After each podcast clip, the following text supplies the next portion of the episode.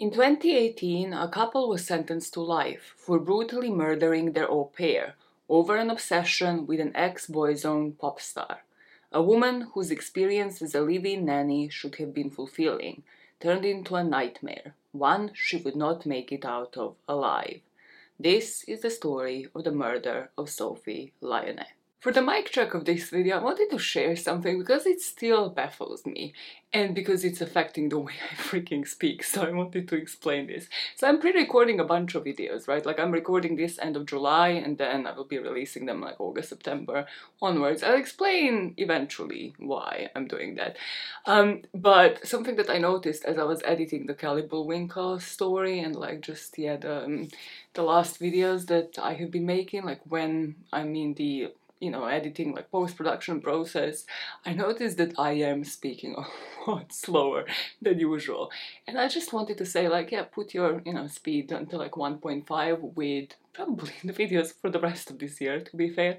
But the reason behind it is I've had some stomach issues, right? Some like health issues for about a year now. Probably by the time this video is released, it will be over a year. And finally, because of how NHS works here, um, I managed to see a gastro. Like I was referred, waited forever to like have the phone call appointment with with this man, who was like, "Hey, so there's a couple of options for what you're having based on your test results. One is like keep a food down. I've done that, mate. You know, I know what triggers it. It's cool." Then it was another diet, like low FODMAP, like the one where you eat just bland stuff. I'm like, okay, no, like I've been on this journey. I've been so fed up for just like the quality of my life decreasing for about a year. No, like give me the third option, which is meds. So he put me on the medication, and the medication this put this man put me on is what baffles me. Right, it baffles me because it's an antidepressant, and it's the gastroenterologist that put me on. I'm like, how is this allowed? I guess I just don't know much about the healthcare system. I was like, okay, cool. So that's what's been slowing down. It's making me have great sleep.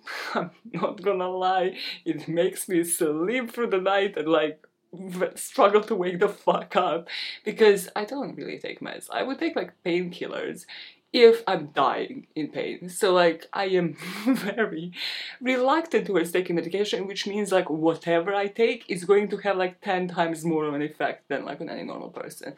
The idea behind it is to like slow down my system because apparently I'm too fucking fast for life. So like my body, like especially like my stomach and like colon area and all of that like where you know digestion happens right is like overactive so like it sends signals to my brain as I eat, being like, oh, there's rush. We need to like deal with this food, meaning like need to take a dump, girl. And um, yeah, we need to slow that down so that my brain chills the fuck down, which means it's been chilling the fuck down just in all of the wrong ways. Because I feel like I speak so slow, like I process information a lot slower. I'm just not I wasn't made to take meds. I was just not made to take medication. So if you notice that I speak slower, it is because of that. And uh, just put that speed up towards a certain degree, because you know, put it on 1.5 and deal with it, I guess. And I will see does this actually like slow my body down. I don't like it. I don't like being slowed down. I don't like it, but I just wanna like be normal. I just want my quality of life to improve so I'm not like bedridden and like room ridden, okay? Not room ridden, that is not a word. That is not it will never be a word, you cannot make it one. Let's dive into the bloody video. Detective Unit, let me start off this video with the trigger warnings. This video is going to contain themes of starvation, descriptions of torture and body disposal that some people might be sensitive to. If you want to sit this one out, I will completely understand. There's plenty of other videos on this channel. This story is truly harrowing. I have heard it on probably like a podcast or like, I don't know, like another YouTube channel years ago, like when it was happening. So like 2018, 19, like it's probably when people started reporting on this story. And because of the sensationalized nature of the case, I always wanted to look into it because I wanted to look into the court documents, into the you know, like articles from the BBC, The Guardian, to separate the information, the fact from fiction, if you wish, like to separate the information that the tabloids were posting at the time from the actual factual information. Because I have been hating on this couple ever since. I still think they're monsters after having done this research. It's more of trying to also portray this story in a way where the events of it are already outlandish. This is already a senseless murder, and we should not be dramatizing it any further for any particular reason. Like sometimes, you know, even I got surprised looking at like, oh, information from the tabloids. I was like, yeah, this can't be true. And then like the court documents mention it, I just would be frazzled like I could not explain it to myself. I'm like, oh no, this is actually not even something that people have invented. It isn't just like added to the story to make it even more dramatic and more outrageous. Like this actually happened. So I will try to tell you the information that I couldn't confirm through the court records and through official sources, and then obviously like the factual information that I will be putting up on the screen. There is something about a case when you feel like it could have been you. So, my very first job in the UK while studying, actually during the summer, I found this job, was one of a living nanny, and I was of Sophie's exact age, which is what like makes me have goosebumps, and it made me just like shiver throughout this whole case. It was during the summer, and I was also a live in nanny to this family. And even though this household wasn't amazing, like by any stretch of imagination. Like the kids were dealing with their parents divorcing, they were just living with their mom, but still really like hung up on their dad, obviously. I can only think of how I would have dealt with anything even remotely similar to the story we are talking about today happening. There is nothing this girl could have done to survive by the end of this story, and I think that is why so many people are so gripped. To start this story with au pairing, the term actually means equal to, and it shows that the relationship is intended to be the one of equals, that the au pair is like an extended member of the family rather than just like a domestic worker, rather than somebody that you know just comes and cleans your house and you have a very transactional relationship there is something to be said about the living in aspect that is also so scary for multiple reasons because it gets the employer to like lets them get away with paying you less money because you don't pay for rent you live at their place and also have control over your possessions because you live at their property so they can access whatever room they're letting you stay in right possessions like your passport and your phone. And another thing that is very tricky is the extent of your duties. Because usually there's not even a contract. Like, I don't remember ever signing a contract. Like, this was just a mom who had her own job, like when I worked as the au pair, right? And had those two kids. Like, I don't remember ever signing anything official, which means, like, the extent of my duties could have at the beginning been just looking after the kids, but then later they can be like, well, why don't you clean the house? Why don't you now do the chores? Why don't you cook for the family? And then you do that for the exact same pay that you have been hired for. Like the lines are very blurred because in so many cases it isn't contractually bound position. And the story of the day would take place in Wimbledon, in a house in a Southfields area, throughout 2016 and 2017. Wimbledon, kind of like to give you the insight as somebody who has lived in London for a while, is southwest of the city. It has about like 17,000 residents, just the Southfields area of the town. And the way Wimbledon is split is into the village and the town. So kind of you get the best of both worlds. With High Street part of the town built to resemble the medieval times. Merton Borough, where Wimbledon is in Southfields, is on the posh side, right? Known for the tennis tournament and also grade schools for kids of the parents who can afford to bring up their children there. This would be an attractive area for somebody coming to the UK even temporarily, but especially for somebody like Sophie. So let's talk about her. Sophie was born on January the 7th, 1996, to her mom Catherine and dad Patrick, in the town of Troyes in northeast France. When she would be four years old, her parents would divorce, but it was said that, like, even though her mom remarried, Sophie still had a very close bond with her dad. She still had like that typical relationship where her dad would say that like oh yeah when she was with me she had a lot more freedom. And like when i got her on the weekends it was all fair game like whatever she would say like i would do for her. He said sophie and i have always been close he said she liked coming over. We would watch films and play video games together. She was friends with some of the kids in the area. Sophie was known for her long dark curls. I am so so jealous of this girl's hair, so incredibly jealous. Forever wanted curls and all I get is this bullshit. She had greenish gray eyes and a kind warm smile. She was quiet and gentle, she loved animals and her dream was always to work with children. Now, everybody from her aunt to her family members said that growing up, Sophie enjoyed playing the guitar, like reading, ice skating, enjoyed like doing all of these sports. A lot of them kind of more on the introvert side. And every single person said that this was the girl who hated suffering and hated injustice. That she was passionate about stopping animal cruelty, that she was very selfless and very naive at times, but never into material things in life. Rather, like when you think about her, she was always somebody passionate about helping others, hence the career in going into childcare. Her aunt would say she was a pearl, kind, gentle, she loved everyone, she loved making people happy. So logically, on finishing school, she completed a vocational course in childcare.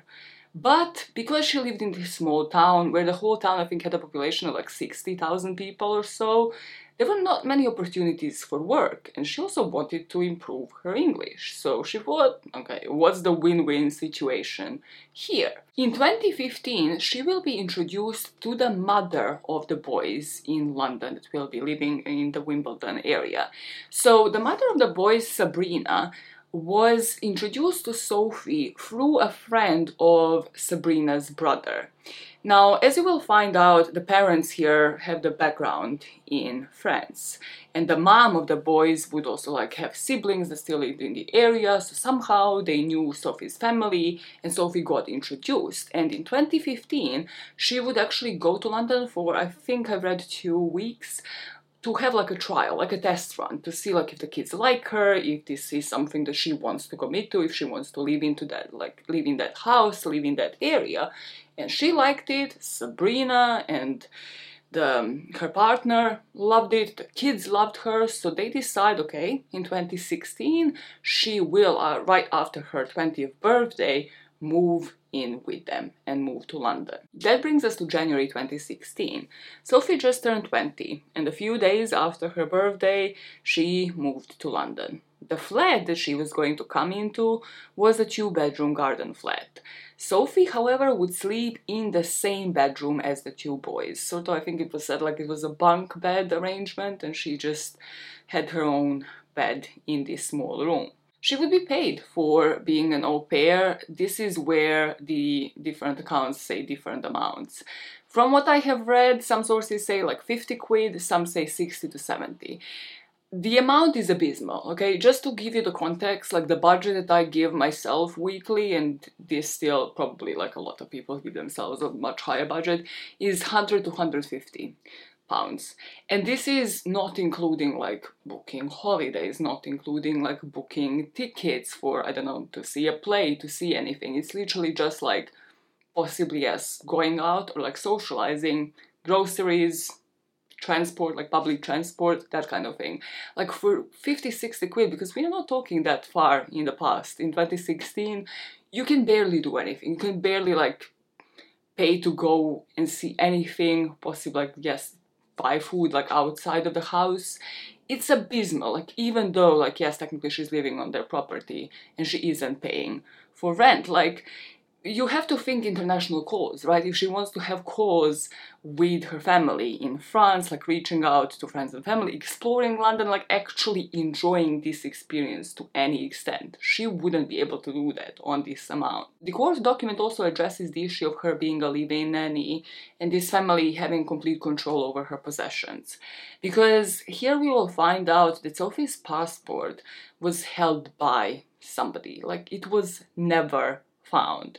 Possibly it was later burned or disposed of somehow, and we don't know at what point they confiscated this document, but it's just another layer of control, as you will find out as we go along in this story. And of course, just like with most of the abusers, Sophie didn't just appear at their doorstep where they have then like taken her passport and confiscated it, because that would have been very much so alarming.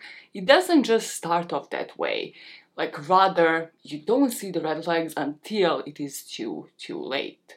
So when sophie moved in in january 2016 it looked like a great opportunity. She didn't care about the money and compared to her city this was a completely different world. With her moving into this household, which we will learn was French, she would already have that to make her feel comfortable because there's already like another layer of like, okay, the family speaks French, I can speak French with the boys and then like practice English on the side.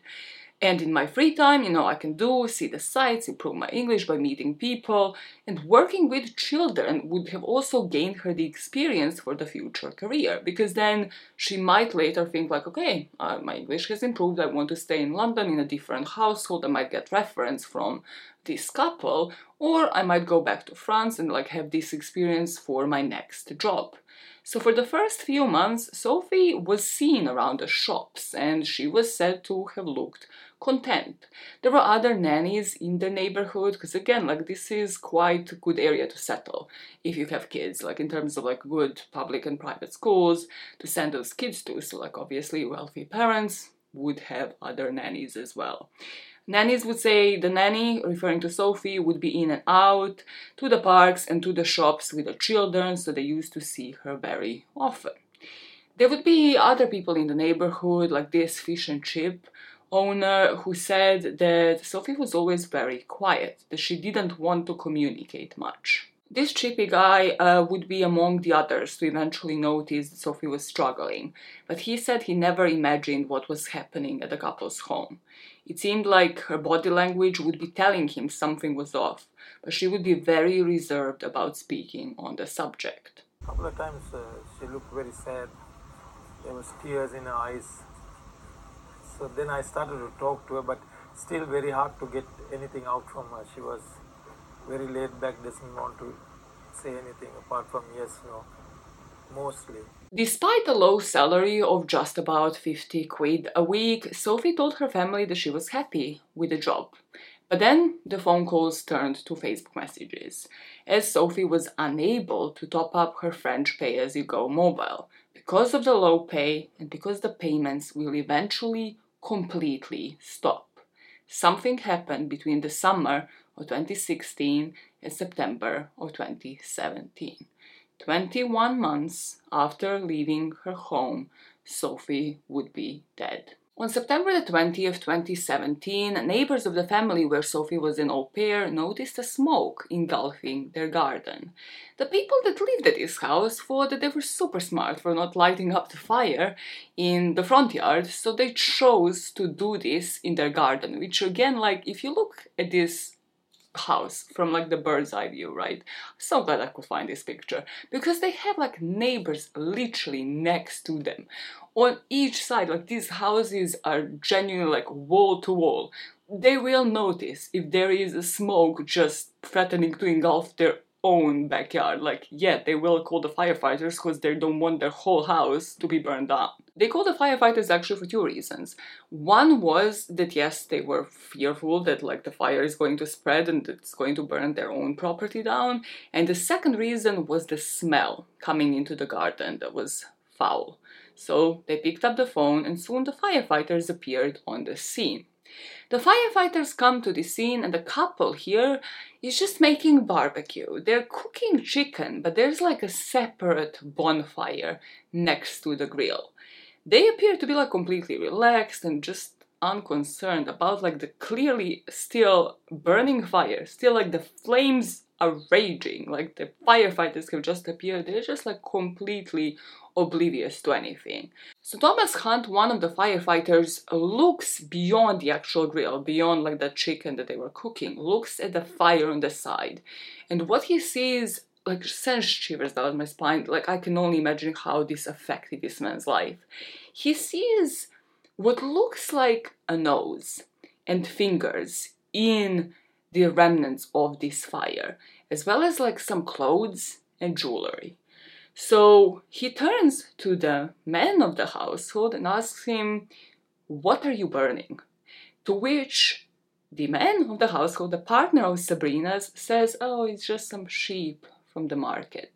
This is like a totally normal thing you just have sheep, you just bought sheep, and it's like a carcass of a sheep in Wimbledon. Like, this would be the moment when I would just immediately put the handcuffs on this man, just for the safety of myself. Like, genuinely, I would be like, okay, this is a crazy person. Like, what do you mean it's just a sheep? And also, why are you not, like, if it's like lamb or anything like that, why are you not grilling it on the actual grill? This is like just for the sake of me surviving, I would like immediately arrest this person. But he's a firefighter, so he can't do that. So he just blatantly like called this man out. And he said like this man was just so so calm. It just looked like he was already resigned to whatever is to happen. That he gave him kind of like the shrug of like, well, I might have been caught, like, so I'm just not gonna say anything else. Another fireman, Joseph Wood, would say that as soon as they saw what they believed to be a nose of somebody's body, they called the police and they told them like there is something really wrong happening at this house. The police would arrive to the scene and they would immediately arrest the man of the household and take him to the police station.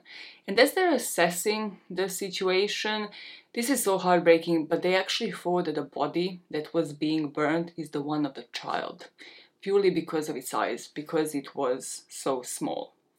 When they again started questioning the partner of Sabrina's, the man that lived at that house, he just said it's not a child. He was interviewed, but he said nothing at all for like any questions that they had for him. The remains would be too charred for the police to work out the gender or the age of the person that was burnt. A post mortem had to be carried out, and after two weeks, on October the 3rd, DNA tests came back, confirming this was the body of Sophie Lionnet. Even before this confirmation, though, the police could account for the actual two children, two boys that lived at this house, so they knew that these two monsters didn't burn one of their own kids. So, by system of elimination, they knew there was only one person they couldn't account for at this house and they also found her glasses broken and then her suitcase hidden in the shed by the people that used to employ her. So in France, Sophie's dad told the news later how he received a knock at the door in the early hours of the morning, sometime in September, right after Sophie's body was discovered, and he was told that his daughter was dead. He said it was four o'clock in the morning when the police knocked on my door. They would not give me any details about what had happened to Sophie, only that she was the victim of a violent murder. They told me to contact the French ambassador in London. I couldn't believe it. I was in shock. I went to the boulangerie like I always do to collect the bread, and then I went to work. I told a couple of colleagues that my daughter had been murdered. They couldn't understand why I was at work. I was in shock. His first thought was that this was a terrorist attack and like he prayed that maybe maybe even though like this would bring sorrow to somebody else that the identity of the person was not right that it wasn't his sophie. But then that night he saw her face on the news because the news made it to france as well. And he said she was being treated like a piece of meat. For us to understand how this happened or at least try because as i told you this was so senseless it should not have happened on so many levels. We have to talk about the two people in whose hands she is going to die at this house. Sabrina Kouider, who was born in 1983, And Ouissem, uh, everybody refers to him as Sam, and it's just easier to say, so I will say call him Sam. Sam Medouni, who was born in 1978, were both French nationals, and they would follow each other to London in the early 2000s. Sabrina would be the mom of the two boys that Sophie would be taking care of. It's important to know that Sam is not the dad of either of these boys. We will, trust me, I will tell you the full story. So Sabrina was the oldest of four kids. She was being brought up in Algeria in the midst of the civil war, so her parents decided to flee to France. And this is where she would find peace when it comes to her upbringing with her siblings we don't have much from her childhood, and this is very much from like the tabloids and the gossip uh, from that time. But her classmates described her as an attention seeker. It was said she had like some sort of nasty back injury and started becoming addicted to painkillers when she was still young. And this next bit is also very much from the tabloids, but her ex boyfriend and the father of her first child also doesn't have very nice things to say about her. Her ex boyfriend, called Anthony Francois, describes her as a lunatic who would lie, manipulate, and target the weak. He said she would lie, her behavior was strange, she was aggressive, sometimes she was violent and pulled the hair of girls on the street just because of a look. She took advantage of persons who were weaker than her. She had a dual face, a dual personality. She was manipulative, she could charm and tell lies. Sabrina definitely did love the attention, and she had high hopes for her future. To make a living, though, at this point as a teenager, she was selling crepes at like a stand, like a sweet stand, right? And this is where she would draw attention of a much older man, where, well, five years older than her. 2001, picture it. 18 year old Sabrina is working at a sweet stall at a fun fair in France, living her life that she probably hated because she thought she was always super special and deserved the best for herself, right?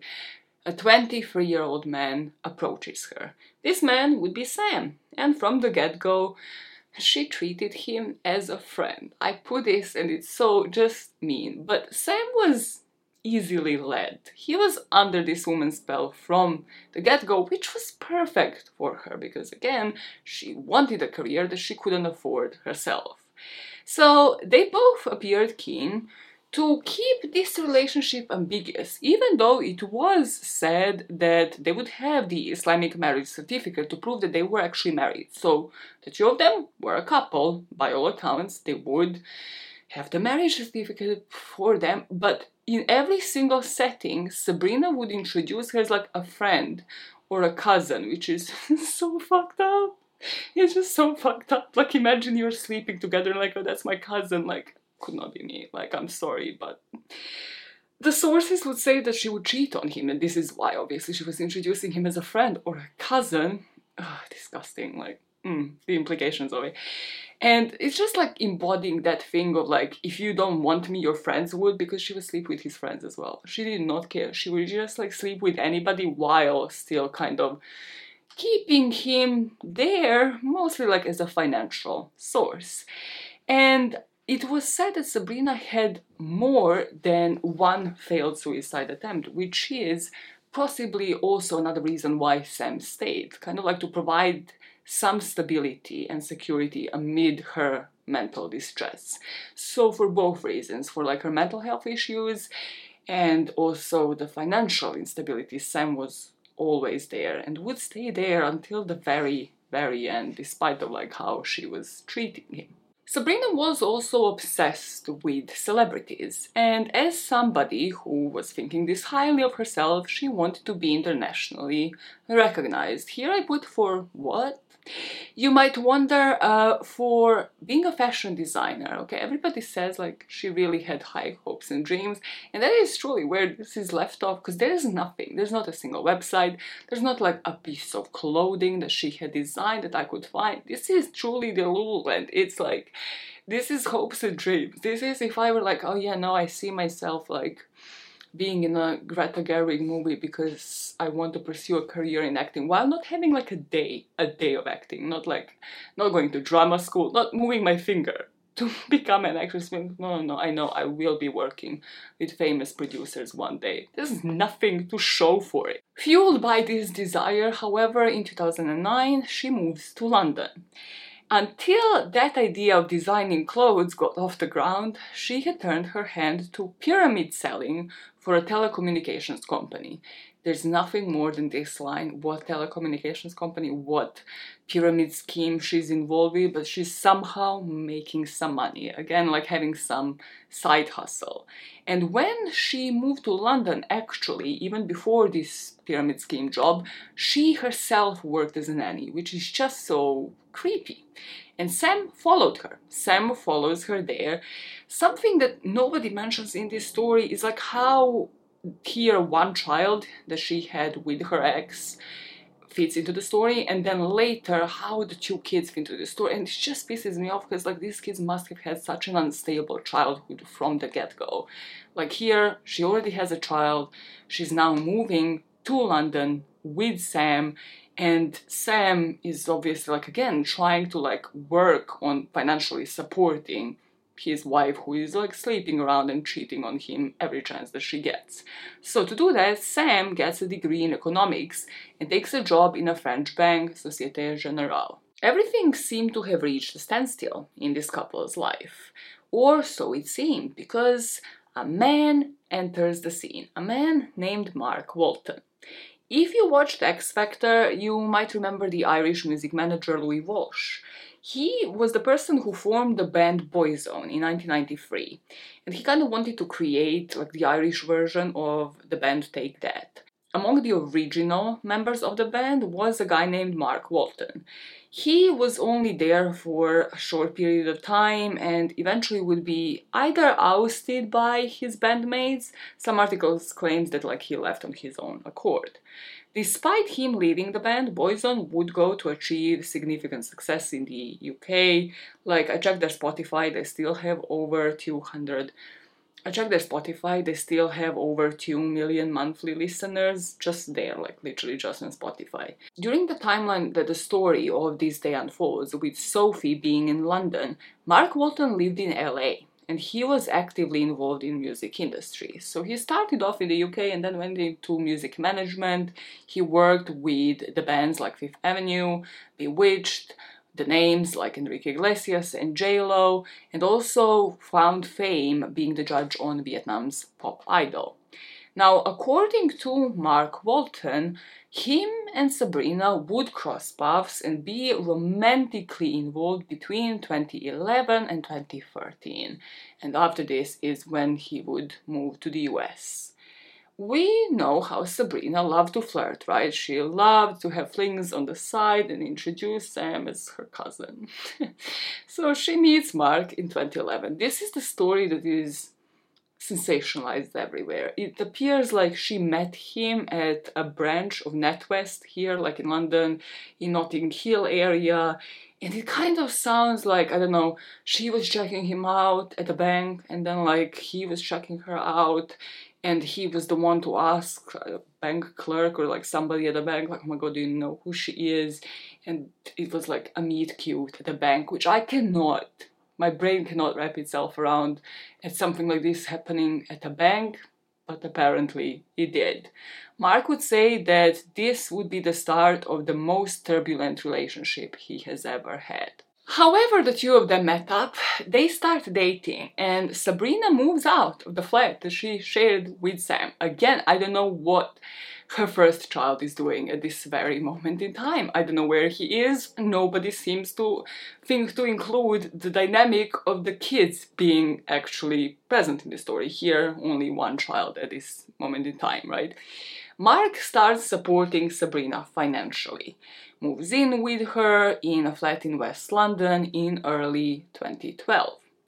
And he said he was in love, that she was his life then, and once they move in together, like he's really trying to make his to make her fashion designer dream come true.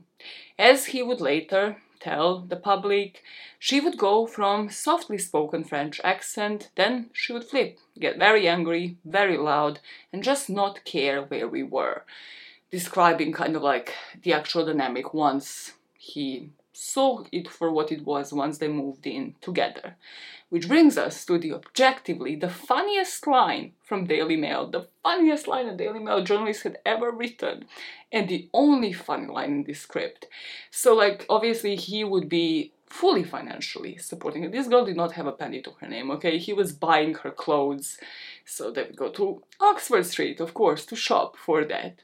And when he refused to buy her whatever she wanted on that day, in the middle of the street, she would say, Mr. Boyzone has got no money, which I don't know why, that just made me burst in laughter. Like, who are you to say that? You would genuinely be homeless if it wasn't for this man and for yes Sam later as well. I just the cheek, the the audacity, the pure audacity. Mark, just like with Sam, took pity on her to some degree, because just like with Sam, here she started lying, right? But here she was saying like she was abused before and now she like wants, you know, this rags to riches story. She wants to make the life for herself and he kind of sympathized with her. It was like, okay, cool, no, like I understand, you know, like I technically was also discovered, like then boys like you know, it's something that you can actually relate to. We know that at least for some period of this two year long relationship between Mark and Sabrina, Sabrina's child from her boyfriend, like the French boyfriend, right, lived with them. We know this because, and this is crazy for like a two year period, Sabrina changed between like four nannies. And why she changed them so quickly is because she would accuse them of variety of things. Like there will be a range but one reason that would never change is that every single nanny she accused of like trying to steal her man trying to steal mark. Other reasons were like petty theft and stealing her clothes and jewelry and just wanting to be her I'm like girl. Trust me nobody nobody ever nobody ever saw you as a successful one. I'm going to play this video of Mark speaking of this relationship. What I found interesting, right, is something that he says, because obviously this was in the aftermath of events of the day, but he kind of says like he feels, knowing Sabrina, that her and Sam would have used anything as a motive here like not just the fixation on him that would stem from this relationship any other fixation sabrina might have had could have been used as an excuse. Richard um, i met her in notting hill in 2011 at west Bank. And it was like a normal relationship at the beginning you know we i mean we were both in love. I mean i did see obviously mood swings that used to give me a bit of a scare but nothing to the level of what, what I've heard recently over the last six months since this trial so, started. So you didn't think at any point to yourself before you split up after that, those two years, this woman's a psychopath. You never thought that. Um, I did. I had. I mean, I, I think when it, when, it, when it comes to someone being a psychopath, there was elements that I felt that she had. She would turn very friendly and soft spoken to someone very angry. I was genuinely shocked with what what I've been reading and what I heard at the Old Bailey when I when I went over. Yeah, so Sabrina Kouider and her husband, they created this world where they believed that you were having an affair with their nanny Sophie and that you had what, sent people to spy on them. It was a, a really extraordinary story that they seemed to be thinking was going on. What was the reality of this situation? Well, the reality was I never ever met Sophie. It was never a text message, not anything through social media. The first thing I did when the police contacted me was send my passport over all my social media passwords, gave them all my phones, everything that I had. I opened my whole world to the police because I knew it never happened. Um, and I was glad the police did an amazing investigation, which was able to show I wasn't even in the country at the suggested dates that I was meant to have been there. Right. But I was being accused of flying in over the house in a helicopter with my friends, which yeah. it's just crazy, you know. I mean, to put it in the vernacular, they were completely insane. I mean, what they were doing, Correct. They were they, they were torturing this poor girl. They were waterboarding her. They were starving her. They got her completely in their grip. And the excuse they used to commit these horrible, sadistic acts, which eventually killed her, on this young, lovely girl, was that she, as Charlotte says, was having a secret relationship with you. You'd never met her, you'd never heard of her, and that she was spying on them for you. And they persuaded themselves in their own crazy, crazy world that this was true, and therefore they were justified in doing what they were doing to kind of catch her out. Now, you said in, in, in, one interview with, with the print media, this is your first television interview, you said that actually you carry this with you this is a horrible burden for you because, you know, as Charlotte said at the opening of this interview, you've been sucked into a nightmare. And it was in your name that these grotesque and, in the end, murderous assaults were being committed. Yeah. Whenever, whenever I, I've said to friends and family, like, you know, I had to spend the rest of my life, and as you mentioned, I have said it in the newspaper as well, that there's a certain responsibility you feel when your name was the name why someone got tortured and put you something so horrific that you could never imagine. But obviously, people who know me and love me say, listen, you can't blame yourself. This was two psychopaths that went and done something. It could have been something else that they looked for a reason to do this. But unfortunately for me, it was my name that got brought into this. But the hardest thing for me going to bed at night was knowing that that girl was telling the truth every time that she was answering those questions and them interrogations. Well, she never met me. We don't know when they would split exactly. Some sources say like mid to late 2012, some say like early 2013. But the two of them split and Mark moves to LA. But he still continued to support her financially. So Sabrina moves back with Sam, which is just it's something. It's something that she could just like ring this man up and move back in with him I don't know. I don't know what the two of them had over each other, except from like probably yeah, like chemistry. You know what I mean? Like, was there anything else that one had over the other for like Sam to be this dependent on this woman? Anyways, she moves in and she's still very much obsessed with her ex, with Mark. And Sam would know about this obsession. Let's speak about multiple reasons why Sam would know about her obsession with Mark. First one being, well, she just lived with another man for two years, so like, yeah, that probably still kind of stings. Another one, because Sabrina was pregnant. Sabrina was pregnant with what the court documents say, so I just have to say, to save my ass, what was believed to be Mark's baby. So this would be her second child. So to remind you, the first boy was from Anthony Francois, like the French guy.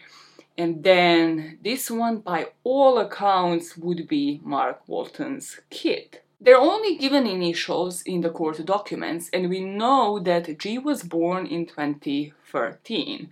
And when he was five months old, Sabrina would rent a flat in Wimbledon Park Road, London.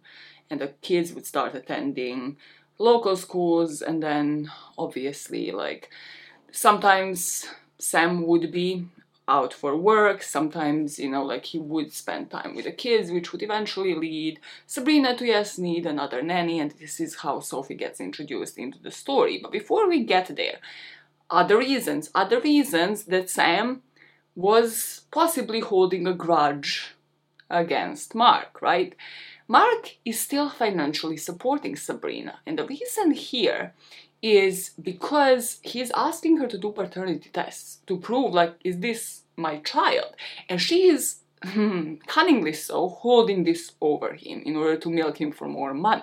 Between september 2013 and february of 2014 mark would send sabrina almost 13,000 pounds for her rent at the southwest london property where sophie would eventually end up being killed in March of 2014, Mark still continued to stay in contact with Sabrina, and this was said to be done via email, kind of covertly. We don't know if Sam knew about this. He would apologize if he was to send her money late, and there was like an email where he said, I will love you to the day I die. But then, at some point, Sabrina just isn't cooperating. She isn't sending him the proof that she had ever done a paternity test, that this child is actually his and he will stop sending her the money. Mark stops financially supporting Sabrina.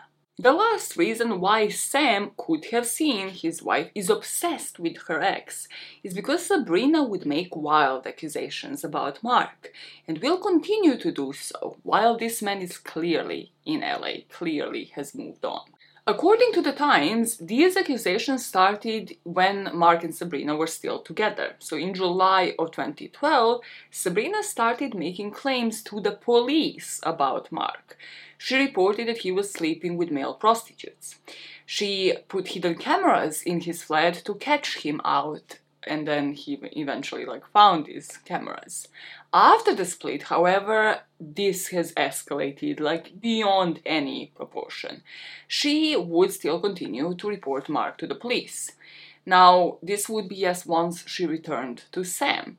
She accused Mark of sexually abusing her cat. Sabrina had never had a cat, and this is something that I had checked out and it is in court documents because again I thought like this was wild. Like this is like a tabloid thing. No no she will be questioned about this in court like it's on like BBC and Guardian like where she's crossing examined we'll go about that. She definitely yes accused this man of like abusing animals she would say that he hired helicopters to spy on her, that he was the one who was obsessed with her. She alleged he hacked into her phones and email address, and that he or somebody who is acting on his behalf, somebody that he has hired, assaulted her to steal an iPad. She also claimed that he used black magic to control her, and there was nothing that she could do about it. Then, as like one final straw, truly Sophie's murder would be one final act where she's going to display this obsession, but where probably for some time Mark thought she had stopped is after she created a fake Facebook profile to falsely claim that Mark was a pedophile. She was at this point cautioned by the police to stay away from him. Now, as I mentioned, Mark is in the US he has moved away from the UK, while Sabrina would report him to the police over 30 times. We just went through all of this for two reasons. For you to pin it in the back of your head, because the police here and others could have done something, but especially the police, because if this is true, if she had actually reported Mark to the police for 30 times and they've done nothing, nothing to like help her to see if she is actually okay like why is she reporting somebody who they don't have any evidence they don't see any evidence for for 30 times? But also to see just how much sam would have known right? How much he would have like been privy to and he still took her back. Still from this point on would live with her in that house. There's going to be years since she had moved in with sam where like he was just a passive participant in this obsession and just like berating of Mark Walton. As her husband, like, how do you take that? You just go through your day listening to someone spread shit about your ex. There were some frustrations bubbling up, according to their neighbors. Like, according to the neighbors, they picked up on some red flags, but they just thought, like, oh, this is like, you know, some shitty neighbors. Like, yeah, we don't want to associate ourselves with them. Reasons for that, the two of them appeared antisocial and just odd. Sabrina always looked glam, right? Like she had designer clothes, she had her makeup on. She was the, superficial, like the glib representation of poshness. But then the neighbors would say they were so inconsiderate. Like you could see right through it. You could see that like they would leave garbage in front of their yard for a couple of days. They would be the ones to like block the driveways of the neighbors with their cars, and eventually the landlord would see that they would not be paying rent on time. But despite though probably, you know, having a peek into their garden and seeing just how they're not really keeping the garden like looking nice or like whenever is something behind closed doors the neighbor would notice like oh yeah no these guys actually don't have it together. At this point in time nobody other than the landlord actually knew that they were not doing so well financially. And the reason for that is well the handouts from mark have dried up and sabrina would rack up 20000 pounds in unpaid rent on their two bedroom garden flat Sabrina kept taking every penny that Sam would bring to the house, and because she's a diva, she thought managing the two boys that she would have at this time was too much for her. And this is why she looked into hiring a nanny, which brings us to Sophie having a test run for two weeks in 2015 and then finally being hired to work full time for the family in January 2016. This would be the dynamic that Sophie would enter a very unstable household, where for the past four years, Sabrina was still obsessed with her ex, and soon she will fully start leaning into her delusions. Sophie, as I mentioned, would be staying in the room, like sleeping on a bunk bed, where the two children would stay, because it was a two bedroom flat, so one was occupied by Sabrina and Sam, the other one by the kids and Sophie. At first, her experience seemed to be a positive one. She would befriend the nannies in the area, she adored the kids and really like cherished that experience. She would still be making calls to her mom at this point. And on these phone calls, it was said, like, you know, from the tone of voice, her mom thought, like, okay, she's pleased, she's happy. She would say that she actually got along with Sabrina. Like, Sabrina would kind of do her hair, do her makeup, they would be chit chatting in the kitchen, like, over cups of tea. And I don't know, it just seemed like a very friendly relationship to start off. But then this initial phase would not last. It's difficult to tell exactly when things started to deteriorate, but roughly from what I have read from the court documents, we are talking about February or March of 2017. During the last six months of Sophie's life, she would, on the phones to her mom, say like she was bored, the children were difficult to manage, and she kind of wished to return home. There would be actually notes in Sophie's room indicating that she was helpless, like she wanted to return home and she just was stuck. She didn't know how. She never told the parents the truth about how she was actually treated, and it seemed like she was completely under the spell of these two people, like completely like overborne by the abuse. Finally, Sophie would actually contact her mom, and this was said to be like prior to her death, so we're talking July, August 2017, and would just tell her like she wants to return home. And her mom offered to buy her the ticket, and it was said that she did, but that ticket was never found, and nor was Sophie's passport in that house. She would never make that journey. From March 2017 onwards, the state of affairs in that household would start spiraling out of control. Remember how we spoke about the contracts for au pairs and what they entail.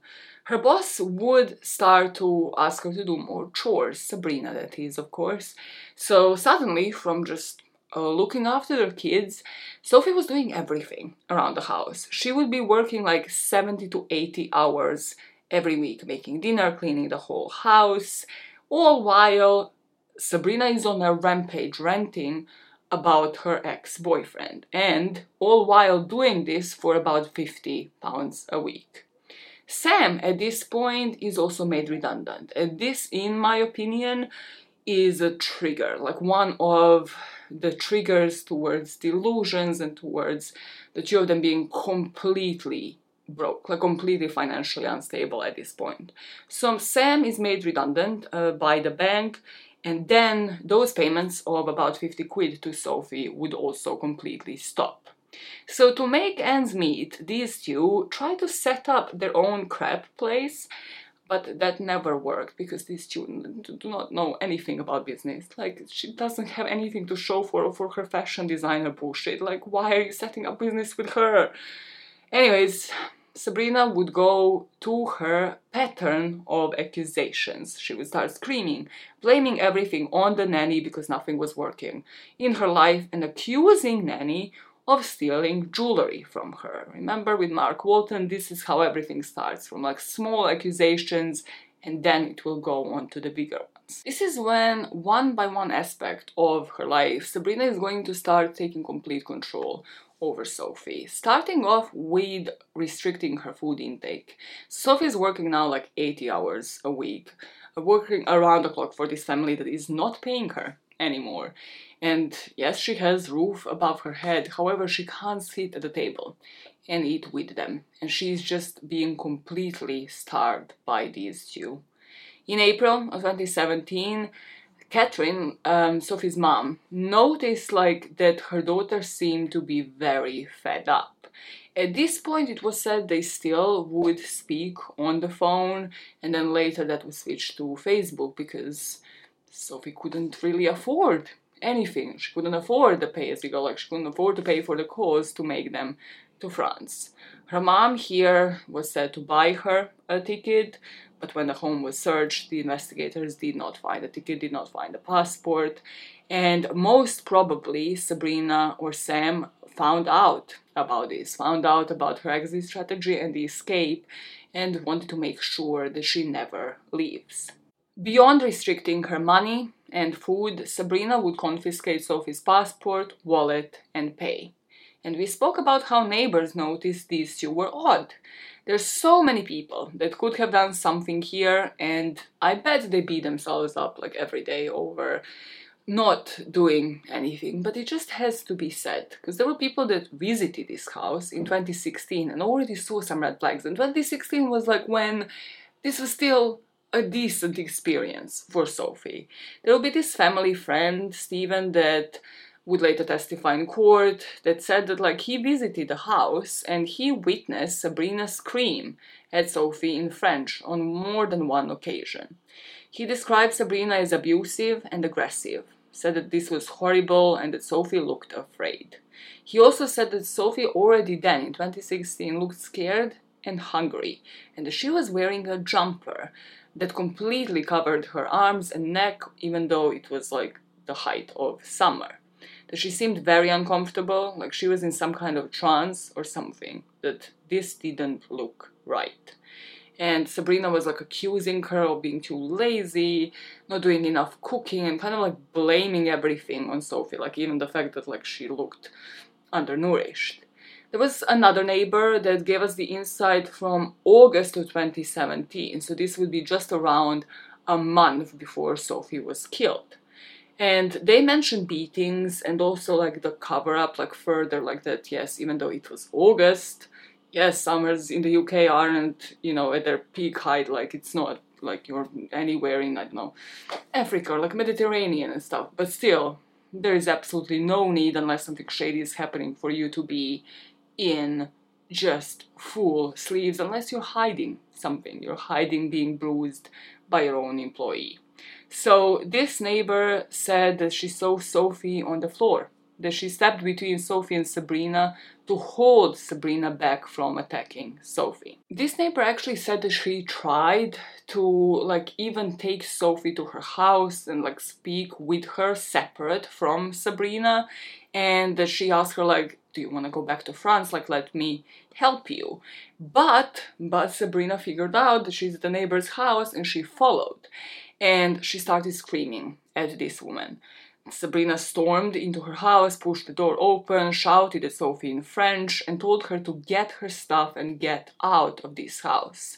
And this neighbor said she never called the police in order to try to make sure that Sophie goes home. Like maybe eventually Sabrina would loosen the grip and let her actually leave. This would be around the time when her mom would be alarmed too, as she remembered Sophie crying and sounding disoriented during phone calls. And at that point, Sophie was being beaten, no longer being paid, and being emotionally abused regularly. Sabrina and Sam were also not letting her eat, and as a result, Sophie would be emaciated. One of the final witnesses from this time would be the chippy shop owner. Michael Kroner, this chippy shop owner, had actually met Sophie through the couple, who had approached him to rent space for a French pancake stall. Now, this makes me think that they have very much influenced who Sophie spoke to in the time that she was at their flat. And that also, like, they always had some power because of just like what they were saying. I'll give you the example now with the chippy shop owner, right? But like they always kind of had something where people knew like if I do something, if I report this to the police, they're going to come with some wild ass accusations against me. So, what Michael had said here, he told the court he took pity over Sophie. He would actually give her free food and drink when he saw her because she just always looked starved. He said at the beginning that Sophie was very shy and she wouldn't confide in him, but later, like, she just broke down crying and he asked her what happened, and she said that the butter fell off the fridge and Sabrina beat her because of that. So he was familiar with that abuse. However, then like he starts like obviously just like so many people offering Sophie help to find a new job, a new place to live, and like give her some money for the ticket home. But but Sabrina somehow found out about this conversation. And then she went to speak with him the same way she did with a neighbor. And he said, Michael, what do you think you're doing? She's a minor and it's not right. She called Sophie a bitch, telling the chippy shop owner she wants to get sympathy from everyone. She's got a man here, a man there, a man all over. Something to point out here is the accusation, right? Like, as I mentioned, it seemed like because of how unhinged Sabrina was, that people did fear that she might actually, right, like, accuse them of, I don't know, having sex with minors, possibly, because even though, yes, Sophie wasn't a minor, it seemed like Sabrina was very prone to lying. So, possibly, with her history, this doesn't seem as far-fetched as it would, like, if I'm just to, like, invent a story about anybody else. And it seemed like maybe that is the reason why this man didn't ring the police. Many people criticize everyone here, even like the parents, Please don't criticize the parents in the comments, you know I will always block those.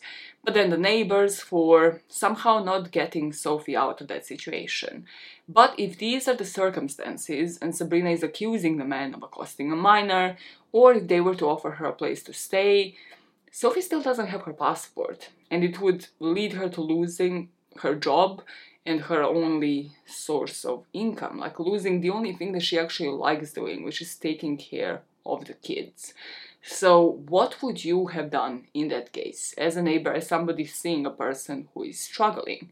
And if your answer is call the authorities, I got you covered because we are about to talk about multiple agencies that could have done something, but they didn't. Because you remember the 30 times that Sabrina would ring the police about Mark Walton? Yeah, things like that. During 2017, Sabrina yet again was on a roll.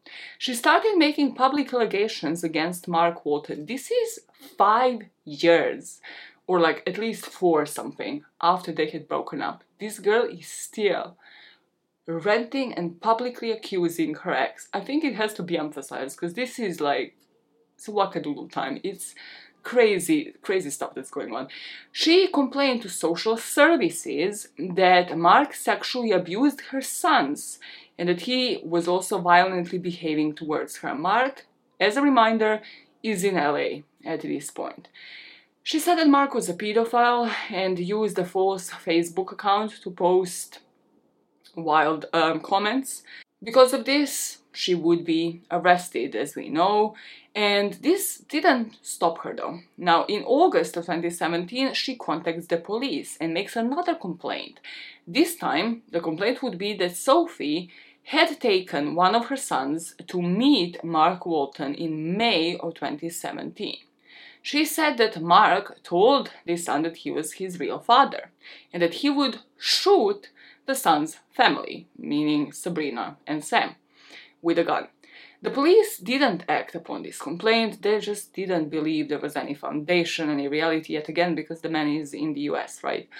And Mark Walton's evidence was that he would never meet Sophie. Like, the two of them never ever crossed paths in their life. This would be just about a month before Sophie was killed. So, three points to bear in mind here. Mark and Sophie never met. It's important to know that for the remainder of this video. The police is clearly noticing some escalating behavior. Like these complaints are happening in 2017, after like 30 complaints that happened along like throughout the years. While Mark is in LA and Sabrina and Sophie are in London, and they're doing nothing. While the allegations are reaching social services and the allegations are about her children like somebody take something seriously. Another thing that isn't in this part of the court document, but the court would be told that in May of 2017, Sabrina, just as everything right started escalating, was diagnosed with depression and BPD, borderline personality disorder. Due to the inaction of everyone, including the authorities, from August the 8th until September the 20th, 2017, we can only assume what Sophie had gone through, based on the recordings that the police will find. No one will see Sophie leave the house between these dates. And in the six weeks from August the 8th, 2017 until her death, there will be 18 recordings made on the mobile phone that belonged to Sabrina. What Sabrina wanted was a confession, and she will submit Sophie to violence, threat of imprisonment, and rape in order to get that confession. You might wonder confessions of what? That Mark had been doing something to her kids and her family with the help of Sophie's, who was a spy of his this whole time. As for the location of where these beatings and this torture is going to take place, we don't know where some of the recordings would be made, but a lot of them were said to have been made while Sophie would be in a bath, where Sabrina and Sam would at times waterboard her, submerge her head underwater when they wouldn't get the answers that they wanted. The recordings would be played to the jury, or at least like some parts of them, because I think it was like eight hours of these recordings and it was the prosecution's case that while Sabrina was the driving force behind the abuse, that Sam played a significant role. Heads up, here we are coming to the most harrowing part, like you will have the chills and take this in portions. These are harrowing. There are no recordings available to the public, only transcripts of some of them. So I'm going to read you some parts of the transcripts, some from like the very first ones when the torture had become these interrogations had become and then the recording like few days in and then some of the last one for you to see the escalation in behavior i will give you some comments on my thoughts but as always like if i miss out on anything you let me know in the comment section the first recording we have is from September the 8th at 5:53 p.m. Sam says like wait, we are going to start again clearly, clearly acknowledging that he knows that this is being recorded. So everything told Sabrina, why did you tell her that? Sabrina, she was crying earlier on. She was crying and said to me, I did something and I can't get myself to tell it to you. I'm ashamed of myself. You, addressing Sophie, did take him there. I have evidence as well, okay? Because.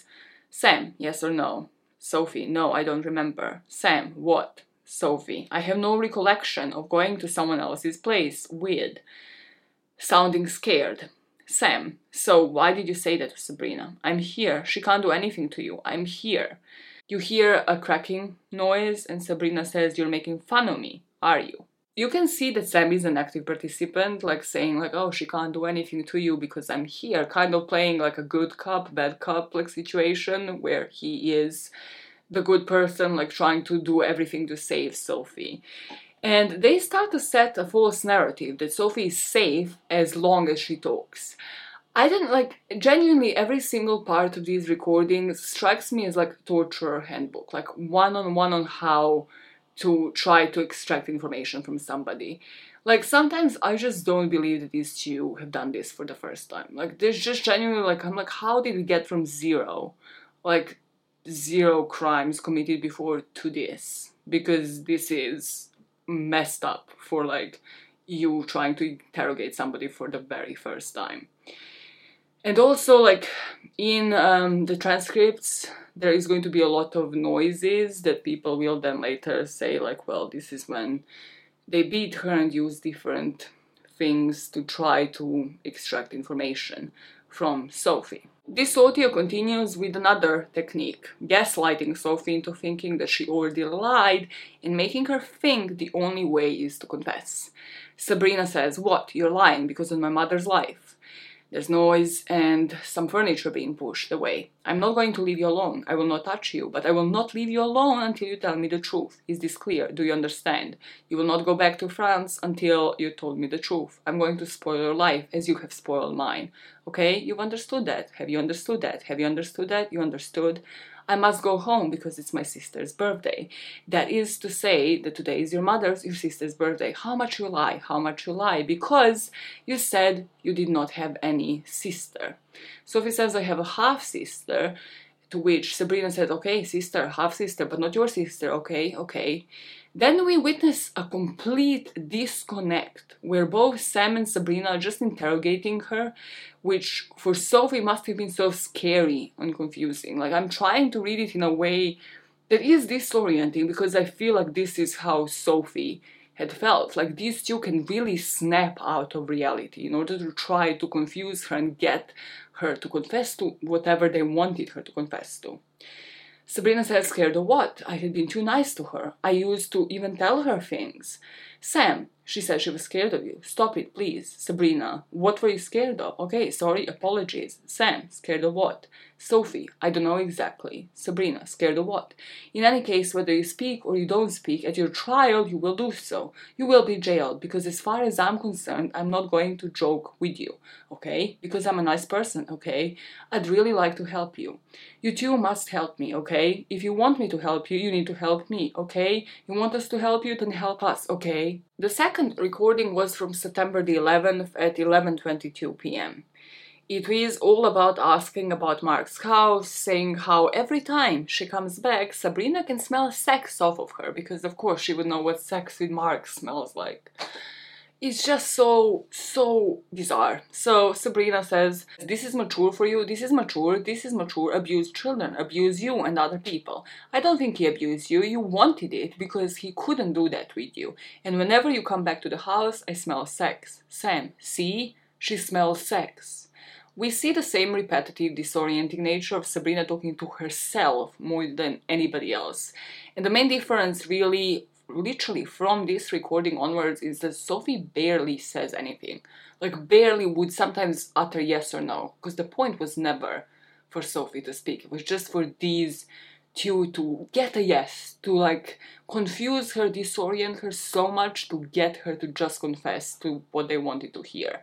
Sabrina, I smell it, I smell it. Where's the house? Hurry up, where is the house? Hurry up, hurry up. Otherwise, I will make the call. Hurry up, where is the house? Open your mouth, where is the house? That's it, it's too late now, too late, it happened, it happened. Like what we said yesterday. Here's the one thing you can do it to change it's to save the world, okay? Save yourself and save the children. Why? Why do you hesitate? Because you will end up telling me. Why do you hesitate to tell me the truth? Why don't you want to tell me where is the house? Why do you hesitate to tell me? Why do you hesitate? Be ready. It is either 40 years in prison or you leave. It's up to you. You have the choice. Think carefully about 40 years in prison. Very ironic, considering she will be the one landing in jail. You tell me where the house is. You tell me where the house is. We're gonna make a plan. One second, we're going to make a plan. And you have to tell me because if I go to the address, I'm going to send somebody there. And if it turns out to be exactly like the way you sent me to those people, I'm going to kill you. Be quick just to catch our breath because these recordings are so heavy. As I mentioned, Sophie is not saying a word or just is possibly like scared, sometimes says no because of the escalating nature. She's too scared to say anything. And I have to mention because nobody else does during these interrogation sessions, so 12 days, 12 days that we are talking about here, the children are still in the same house. Just a couple of meters apart from where this bathroom is, from where their nanny is being tortured. Some of these recordings, yes, happen at night, so we are to presume that the kids are asleep, but some of them happen during the day. Nobody has taken these kids in. It's September, so yes, they're probably going to school, but it's bizarre to me how the kids are just in the room while their parents are torturing their nanny. And how, if these two are interacting with their kids, they could just disassociate and go back to being parents for the remainder of the day. I couldn't find details to what happened to these boys. I hope they're okay because apart from Sophie, I genuinely feel for these kids. Like they are victims, like secondary victims in this case. And I can't imagine like growing up uh, learning that this is what your parents have done, that this is how you lost your parents because they have tortured and murdered your nanny, and just not having them in your life purely because of this. Knowing that this had happened while you were still at the house, while you were sleeping at the home. It's just so grisly. By the fourth recording, you can see it does not matter how many times Sophie denies, these two will continue. She must have felt so hopeless, knowing that she is going to die inside of that house. Fourth recording happened on September the 12th at 9:31 p.m. Sabrina, if you promise to tell me the truth and I later find it's a lie, I will not protect you. No more lies, I will not protect you. I swear on my life, Sophie, I will not allow any more lies. Sam, so he asked you when you will be coming back. That's the way he approached you. He doesn't know you, but sent a message for Facebook asking you when you will be coming back. It doesn't make any sense. Sabrina, so he knew you. Sophie, no. Sabrina, yes, he knew you because he asked you when you will be coming back. He knew you. Please say the truth and nothing apart from the truth. Sam, you better know that he will not let you go back, and until we know the whole, whole, whole truth and nothing but the truth, it's up to you. Sabrina, she doesn't believe you can. Sam, you either make a jump and a real jump or tell us the whole truth, or you, do you think you're going to give us information like that and wrong information? You have to be careful about what you say. Spit all you have to say today. The last audio that we have was recorded on September the 18th at 4:47 p.m. At this point, these two can't back down. They have set up the scene where Sophie knows she's seen as a liar, whatever she says, and believes her only way out is to go along. For context, as you will need this information to understand the transcript and also to understand just how far these two have gone in inventing a whole story about Mark and Sophie. They have thought of this story where some lozenges like cough drops, right, are missing from the household. And because Sabrina associates cough drops with drugs, she believes Sophie has been drugging the whole family under obviously Mark's instructions, right? The test that they would refer to would be drug tests that they would make Sophie do. And Sabrina would tell Sophie that these drug tests would come out positive, even though they never did. Sophie was never taking any drugs. To have a break from my voice, I'm going to play the last transcript read from a video another YouTuber that I watched cover this case. Starts off with Sabrina saying, Where is it? Yeah, it's mine. Where did he give it to you? Yeah? How many of this did he give to you? How many of these lozenges of this medicine did he give to you? How many did he give to you? Yeah, but once? How many? What? How many? Sam then says, She must talk. I want to hear her. Sabrina says, What? Come on. What? How many? Come on and say it. There's a deep sigh, and then Sabrina then says, Come on, you were talking, Sophie. Let's finish. Let's answer exactly what I have. The whole part. Sam then says, Please. Sabrina says, How many did he give you? Yeah? How many lozenges did he give you to put in our glass with tap water? Free? You want to free yourself? Yeah, you want to free yourself. So do, free yourself. Go ahead. Go ahead, Sophie. How many did he give you? Where did you put them? In tea? In water? Sophie says, Yes. Sabrina says, Okay, how many? Sophie says something, but it's very faint and it's hardly audible. To this, Sabrina says, Okay, but how many did he give you? Sam says, Each time he came, you put one in? Sabrina says, Before coming. Sam corrects himself and says, Well, before. Sabrina says, Before coming, he used to ask her to do this. Go on. How many? How many did he give you? Because inaudible, assuming she said like the amount of cough drops that were missing. Sam then says, Something else. And where are the others? She must have the others. Sabrina says, And where are the others? Sam says, The other pills? Sophie then says something again, but her response is inaudible and very quiet and weak. Sam then says, No, Sophie.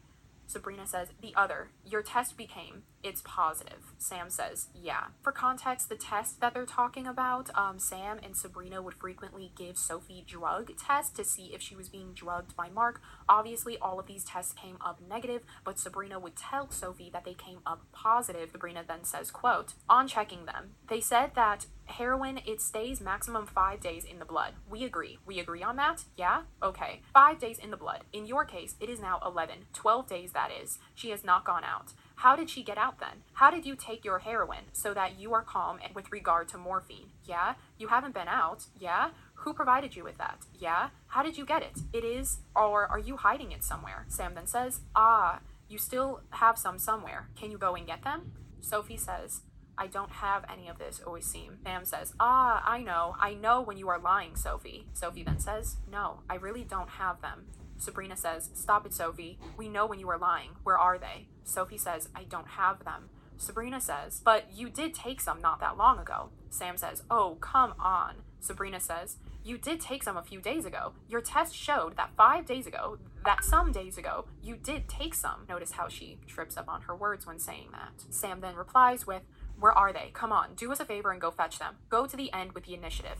Sophie says, But I don't have them. But I, Sam cuts her off and says, Sophie, stop it. Sabrina says, No, long ago, less than five days ago. You did take some. The paper. What what is written on it? Sam says, Ah, where are they? Sophie says, I don't have them. Sam says, Oh, but you're lying. It's obvious as Sophie cuts him off and says, No, I don't have them. Sam says, It's clear as rock spring water. Do you know this expression? You're lying. I do know you now. We talked about all of this. Therefore, I know that you're lying. Where are these pills? Sophie says, I don't know if Sam cuts her off and says, They came in July. They gave you a stock, okay? For the next time? Sabrina says, She saw them again. She saw them again. This was last Wednesday. Sam says, Ah, well, yes, right. You saw him. So where are these pills? Sophie then says, I don't have this. Sam cuts her off and says, Ah. Sabrina says, No, you have them. Sam says, They are here. Try to help us help you. And Sabrina says, In any case, the police will search everything. I am telling you, when the coppers search with dogs. Sam says, Help us help you. Sabrina says, They are not going to say, and then it's inaudible. Sam says, Because it's true, it's a dog. The police dog arrives and they find it immediately. Whereas, what did they say to them? Here is what we found. Sabrina says, I would smell it. They are trained to do that. Sam says, We won't tell them. This is what we found. And this is another piece of evidence. Therefore, tell us where they are. Sabrina says, Where are they? Sam says, Take her by the hand. Go ahead. I think they are in her bedroom or or in the toilet. Sophie says, No, I don't have them. Sabrina says, Go ahead. Sam says, Oh, come on. And then there's a loud noise of some sort. It's assuming it's probably him hitting Sophie. And then he goes on to say, Sophie, you are now being difficult. Sabrina says, you had taken some. Sam then replies with, You are being difficult. He would give you one for one occasion. He would give you a box. Come on, go ahead. Hurry up, hurry up. Sabrina then says, You had taken them. And Sophie just replies with no, and that is where the end of the recording stops. So, from that, you can definitely tell that from the first one compared to the second one, in the first one, specifically Sam, he is telling Sabrina to stop. He's saying, you know, stop it, let her speak. I want to hear her speak. Now that you can see in this last recording, Sam is now not trying to stop Sabrina, but is encouraging Sabrina. He is now so involved in this story. At no point of this recording this audio file, right? Would you hear Sophie confess to anything? But by all accounts, this will be the last recording of her voice. There will be a video, which we don't have, but we have a screenshot of Sophie from that video recording. This is the picture of Sophie where she looks emaciated and defeated. And according to the records during this video, she's going to confess to working with Mark to conspire against this family. The noises of different sounds that you see mentioned in the transcripts are said to be from an electrical cable and beatings that Sophie was subjected to that will result in five fractured ribs, a cracked breastbone, and this is sternum. This is like a very thick bone, like a very hard bone to break. Fracture to her jaw, inflicted between 36 hours and 3 days before her death. Eventually, most probably right after that last interrogation, Sam and Sabrina either punched Sophie while she was in a field bath, where her fall would then result in her death after drowning, or they submerged her head underwater, which is something they would do on so many occasions days earlier. It is believed that Sophie died after that last recording. The couple claimed that they planned to hand these tapes to the police as proof against Mark Walton. Sure, sure, sure they did. The judge and the public had a different idea. Can you think of one? These two were in a very particular financial situation. They were in a very precarious situation, they were broke as fuck. So it is more likely that they would have sent these tapes to Mark to force him to give them the money. I just cannot like imagine as a mark like thinking your ex has moved on. It's been five years. Like if this is true, like the getting these audio files of them torturing this girl. I mean, like I feel like yes, eventually this would have reached the police, even if they weren't caught. But this is just so crazy because I'm just like trying to picture like as somebody who has moved on, you get the audio recordings of your ex torturing somebody. You're like, what the fuck? Like scarred for life. I wonder what you think here at this point. Like, did the mental health issues play a part, or was this purely done for them to try to get money off of her ex? Because at some points, these two seem very lucid. Even like from what I have read to you from the transcript, they seem like they planned this. Like this was premeditated. They have thought of like scripts. They have thought of how to do this. They know what they're doing. And as I mentioned, they interacted with their kids for 12 days. So they couldn't have been fully delusional at all times. A lot of people attribute this to folie à deux, the madness of two, like delusion or mental illness shared by two people in close association. And this is where, if one of them was to have stopped or separated from the other, the other one might have stopped doing this. But here, there was a close bond between the couple, and neither of them seemed willing to help the victim. Back to our timeline, if you're closely listening to the dates, the last recording would be on September the 18th, and the body had been uncovered by the police once the neighbors called the firefighters on the 20th. So, what were they up to for two days after they had killed their nanny? Well, of course, some cover up had to be in place. So, between the 18th and the 20th, they would hide Sophie's body in her own suitcase and then while they were thinking what to do with it, how to dispose of it, they hid it with the clothes, the jewelry, like everything else, apart from the passport and the uh, plane ticket that were never found in the shed. And it is said from like the WhatsApp messages, well, rather, I have only seen one WhatsApp message that Sabrina sent to like a friend of hers, that they started telling people that Sophie did indeed return to France. There will be some reports and some articles that I have found. I don't know what weight to give to them, but these will be the initial accusations by Sabrina against Sam that state that Sabrina was forced to have sex with Sam right after they had murdered Sophie. That this was something that she didn't want to do, but she did it because Sam forced it because he was excited about them murdering Sophie. Um, I did not read about that in the court documents. I just have to say that it is like credible news organizations that have published on that, and I will talk more about it once we get to like the trial and the accusations, the two of them turning on each other. But it's just like this story is sickening enough. The two of them will finally decide to burn the body and then in the meantime obviously lie to everybody that their nanny returned to France. This brings us to the 20th of September when the two of them started making a barbecue and then did that in a way to mask the smoke and the smell of the bonfire burning alongside it in the garden in their Wimbledon home in southwest London. The gender and the age of the body was not clear at first because of how badly it was burned, but the Home Office pathologist would say that on October the 3rd, finally DNA tests came back. Her, Sophie's, cause of death was never actually determined.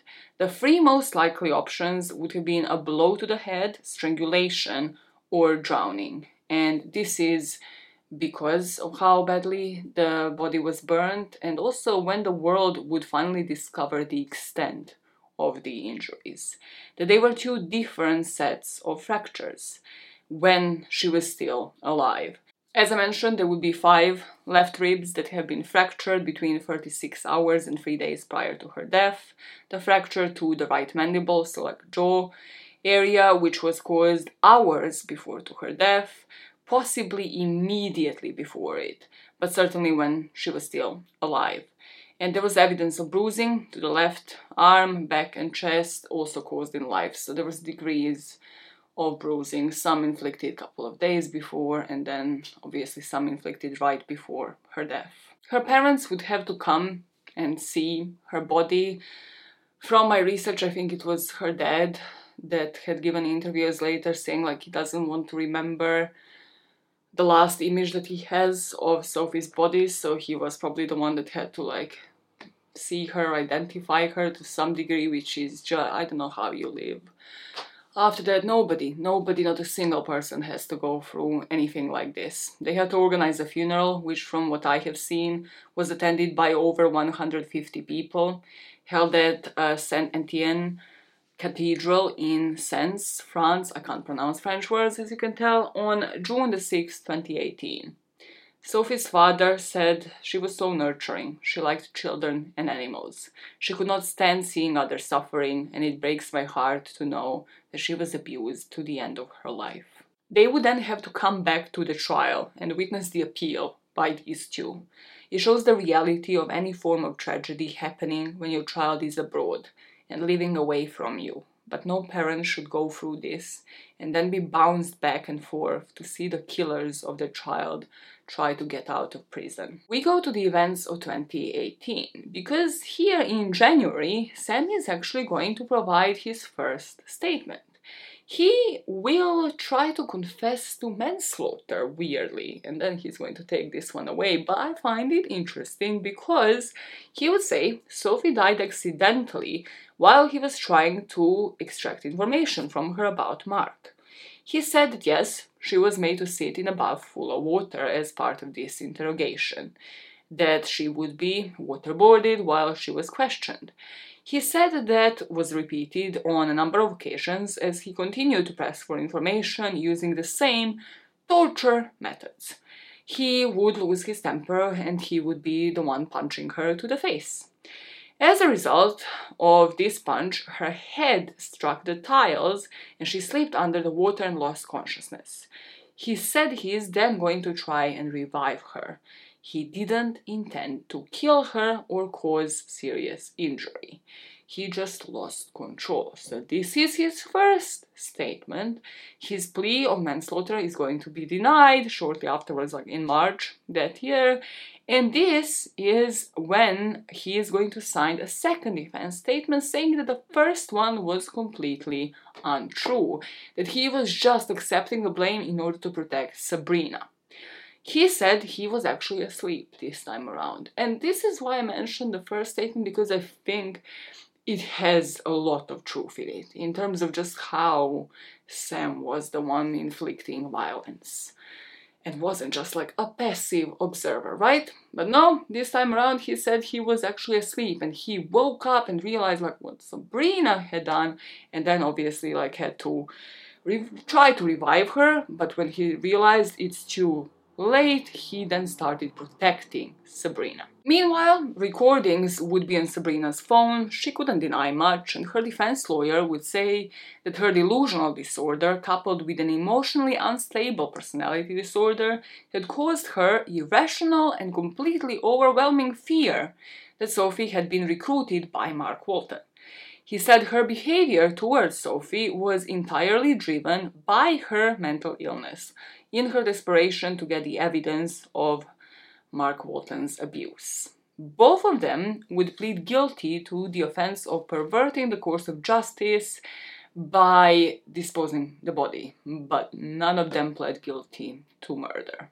And with my absolute favorite sketch of them, whoever sketched this deserves awards. Deserves genuinely to hold a speech on stage for about 10 minutes just purely of how genius this sketch is we come to the trial that happened in June of 2018. They would appear in Old Bailey, which is this court in London, and they were told they face a minimum term of 30 years in prison. Prosecution is going to focus on the intent, because even though the cause of death was unknown, they will be able to prove that Sophie died as a result of purposeful and sustained violence and not by accident. They said they were both jointly involved and came up with a plan to try and destroy her body and escape responsibility for this horrendous crime for which they should be found guilty. Mark would testify as a character witness. He told the jury about their relationship, about how just turbulent it was, how flippant Sabrina was, like everything we already spoke about, and he gave them the insight of the split of the harassment of more than 30 times that Sabrina would report Mark to the police, of the whole Facebook saga, and Sabrina accusing him of being a pedophile. And the prosecutor would tell jurors that the couple's unhealthy, myopic, all consuming, and groundless obsession with the Mark would deprive them of reason. The video of the confession was shown to the jury, so the video that we can't find, but we only have the snapshot of Sophie looking starved and just completely defeated. And uh, the prosecutor again said, You will have seen the state of Sophie when she uttered the words that can be heard on that video clip. And whatever may be said about that final confession, it is anything but voluntary. Prosecutors would put jury into Sophie's shoes by playing some of those recordings. They would tell them there were more than eight hours, but would only play some sections. And they also told the jury of Sophie's character that she was shy, she was naive, and she was, at the end of it, unable to defend herself against somebody who was so manipulative and abusive like Sabrina. Sophie was not only young, but also, we suggest, naive and particularly vulnerable, and this made her an easy target for abuse and exploitation. This is a quote from the court document. Through their relentless and brutal interrogations, employing methods such as physical abuse and submerging her head in water in the bathtub, they succeeded in wearing down Sophie. Eventually, under duress, Sophie was coerced into confirming Sabrina's distorted allegations, claiming that she was colluding in a plot to facilitate Mark Walton's entry into their residence with the intention of drugging and sexually assaulting them. They employed threats of rape, violence, and imprisonment to compel her confession. Now we're going to go into the defense. So Sabrina obviously had her own team, and um, Sam had his own because they turned against each other. Sabrina would blame everything on Sam, Sam would blame everything on Sabrina. Sabrina's defense consisted in three main points. One, and main one, throwing Sam under the bus. Second one, her portraying herself as a victim, which I have such a huge fucking problem with. And the third one, obviously, being her mental health. Sabrina would tell the Old Bailey that she cried when her partner said that he wanted to have sex following Sophie's death. She said that she was aware of the abuse and of the waterboarding, but she was told to lie. She said that Sam told her to lie to the police when the body was found in their garden. Everything I have done, I did it for him. He wanted to have sex with me. I'm even shocked to talk about it. Then, when she was examined by Sam's barrister, um, she said, like, when this had happened to her, right, like Sam forcing her to have sex with her, she said, What are you doing? When he finished, he said he was so stressed. I was shocked. I was not myself. I didn't say don't do that, but I was crying while he was doing that. If this sounds self centered, like she's thinking of herself as a victim and completely has no consideration for what the two of them have done to Sophie, let me just um, read you this rage inducing letter. This letter would come from Sabrina and would be read out to Sophie and her family at the sentencing. Okay? Let just let me just read it out and you can tell me your thoughts by the end of it. Dear Sophie, may peace be with you. First of all, I wish everyone, including Sophie, especially her parents and family who are suffering badly, to know how deeply sorry I am for what happened to Sophie. We shared many good times together, as well as pains, until things went terribly wrong, and it ended up in this horrendous tragedy. I think of you every day, and I am shocked and sad that you are not part of this world anymore. It feels like a horrible dream to me that I wish I could just wake up from. Every day I live with sadness and sorrow. I am suffering every day, thinking of you, and what happened to you that dreadful night. I wish I could turn the clock back so that it never happened and you would still be alive with us today. I will now live without hope, and I can't ever imagine ever being happy again. I struggle every day, and I am very disappointed in myself. Sophie, I wish things could have been different, and I hope that you rest in peace with God. With deepest regret, Sabrina Kouider. I stopped counting the I's in this letter after 10.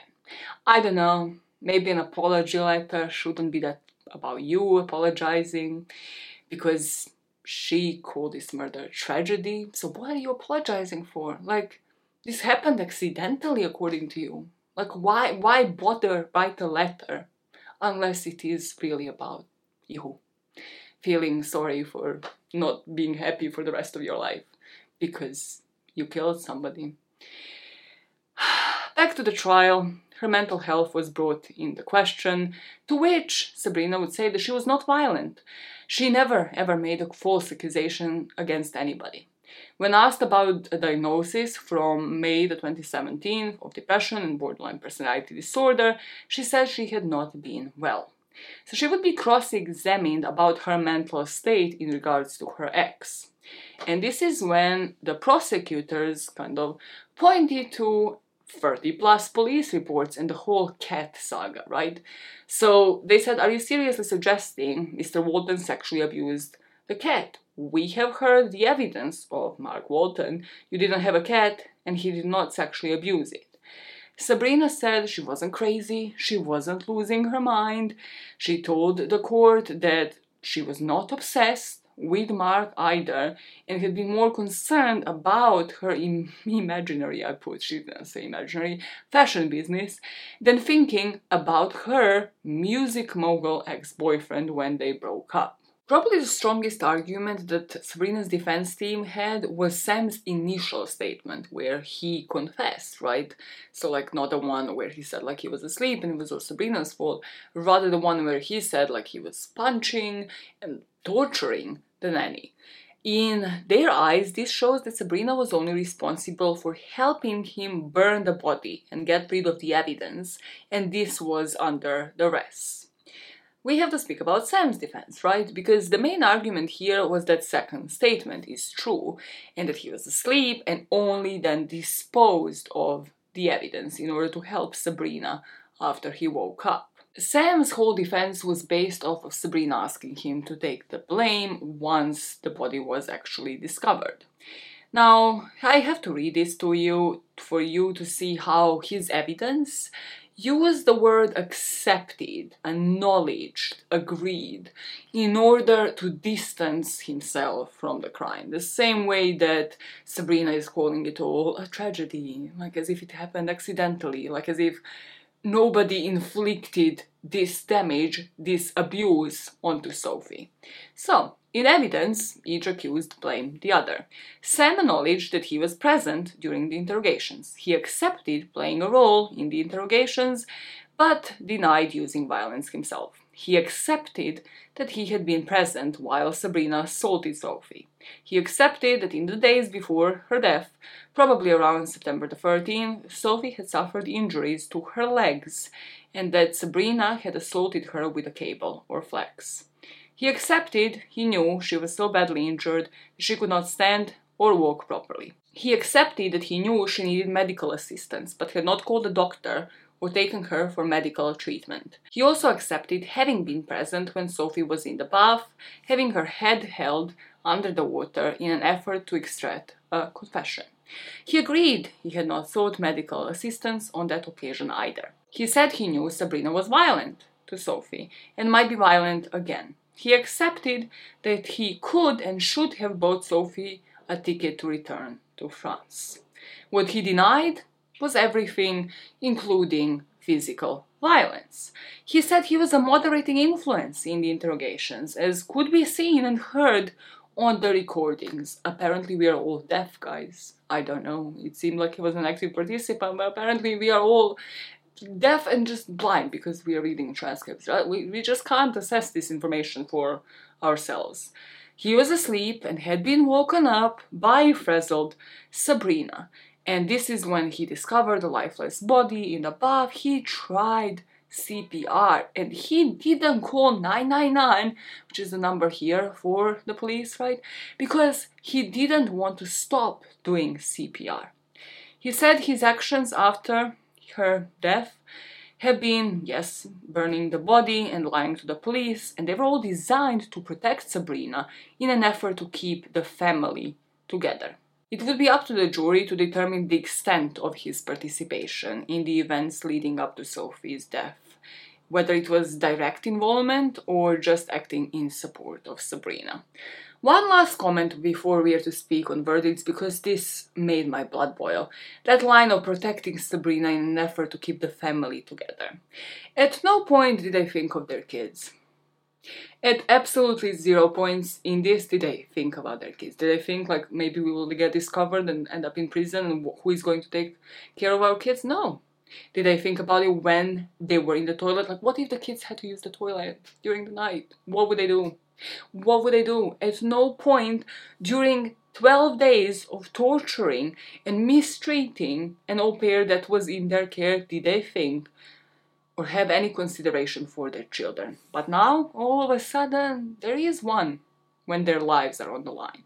Actually, something that just popped into my mind, right? Because I read the court document that was here. I read majority of the articles I could find online. I don't think Sabrina used her kids at all.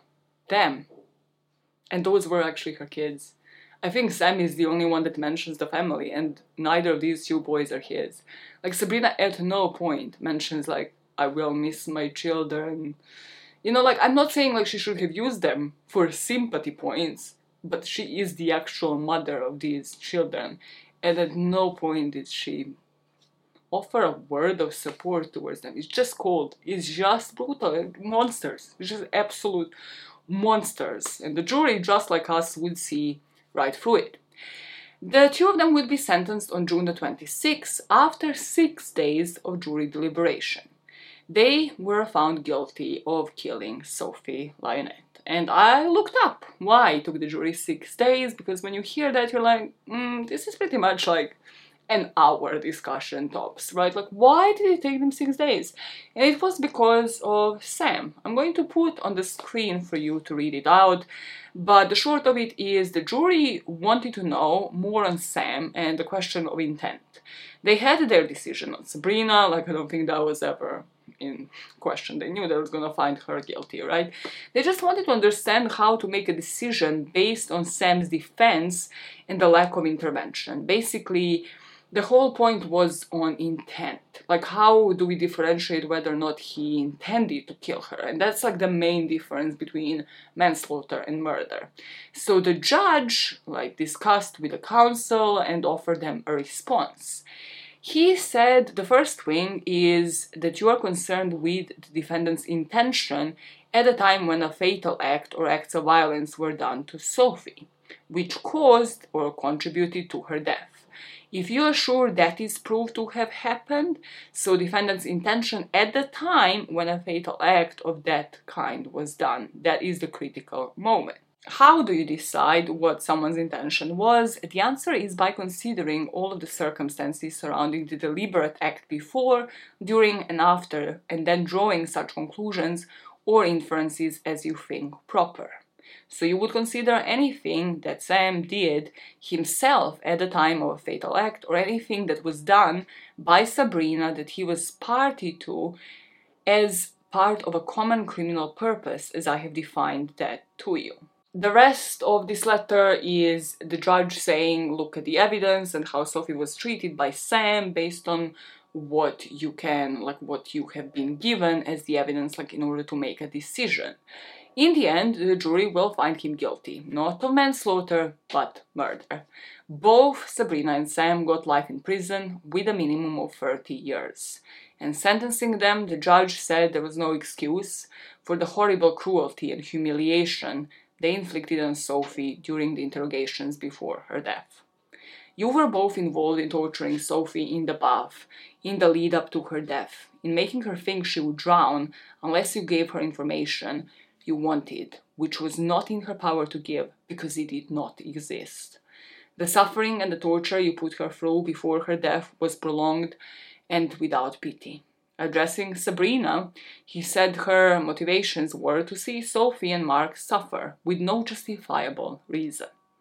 Lastly, he said, I do not think you thought for one moment you were acting lawfully. I am sure you knew the way you interrogated her was unacceptable in the extreme, that it was unlawful to assault her, and she was in a dreadful state by the time of her death, and torturing her in a bath was totally and utterly wrong. As the investigating officer in this case, I am satisfied that today the verdict has brought some justice for Sophie, but of course it will never bring her back. I believe that we are Sophie's voice, telling of the torment, abuse, and torture she suffered, and today she has finally been heard. This has been an extremely harrowing and tragic case. Both Sam Medouni and Sabrina Kouider have robbed Sophie Lionnet, who was only 21, of a promising life, and took her from her family and friends who will never again get to see a beloved daughter, sister, and friend. Sophie was systematically abused, humiliated, and tortured, but we will never know the full extent of the horrors Sophie had to endure, as not all the interrogations were recorded. Even in death, the torture, abuse, and humiliation continued by placing her partially clothed body into a suitcase with no regard for even a semblance of a burial before taking the callous decision to burn her in an attempt to hide their murderous act.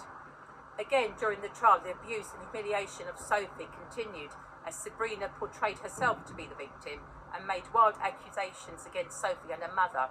It was clear that together they made the decision to torture Sophie and then cowardly blamed each other for her death.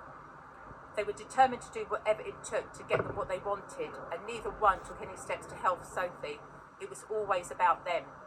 I cannot imagine what thoughts were going through Sophie's mind whilst being held a prisoner in those 12 days leading up to her death. But from the harrowing images it obtained, it showed a scared, broken, tortured, and emaciated young girl who probably knew she was shortly facing death. By Kouider Medouni burning Sophie's body to such an extent deprived her family from seeing her to say their goodbyes. No one has the right to take that away from a mother or a father, no one.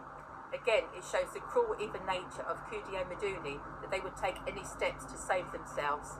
There were no boundaries for these two, no humanity, no compassion. I cannot praise Sophie's family enough for their support and dignity maintained throughout the trial. I've personally seen their suffering as they sat listening to the abuse and torture their daughter Sophie endured at the hands of Kouider and Medouni, listening to her cries, hearing the fear in her voice, knowing she was alone with no one to help her watching the videos of Sophie's interrogations, not recognising their own daughter due to how emaciated she had become. These memories will live with them forever, and they are the ones who are really serving a life sentence. So, where is this case now? as you might have guessed, because I believe I mentioned it earlier in the video, that two of them would appeal, of course. Of course, they appeal like they were convicted in 2018, 2019, they came through with the appeal. I, I love the confidence, you have to love the confidence. And the reason, as you might have guessed, I have already mentioned. It is the intent, right? It is that the judge have advised the jury, it had given kind of the jury basically a green light in a way to convict Sam, right? Like that the judge had shared his opinion that it might have led to some bias. The barrister representing Sam in the Court of Appeal argued that the conviction was unsafe because of a note sent to the trial judge by jurors during their deliberation that indicated they were unsure about his intent.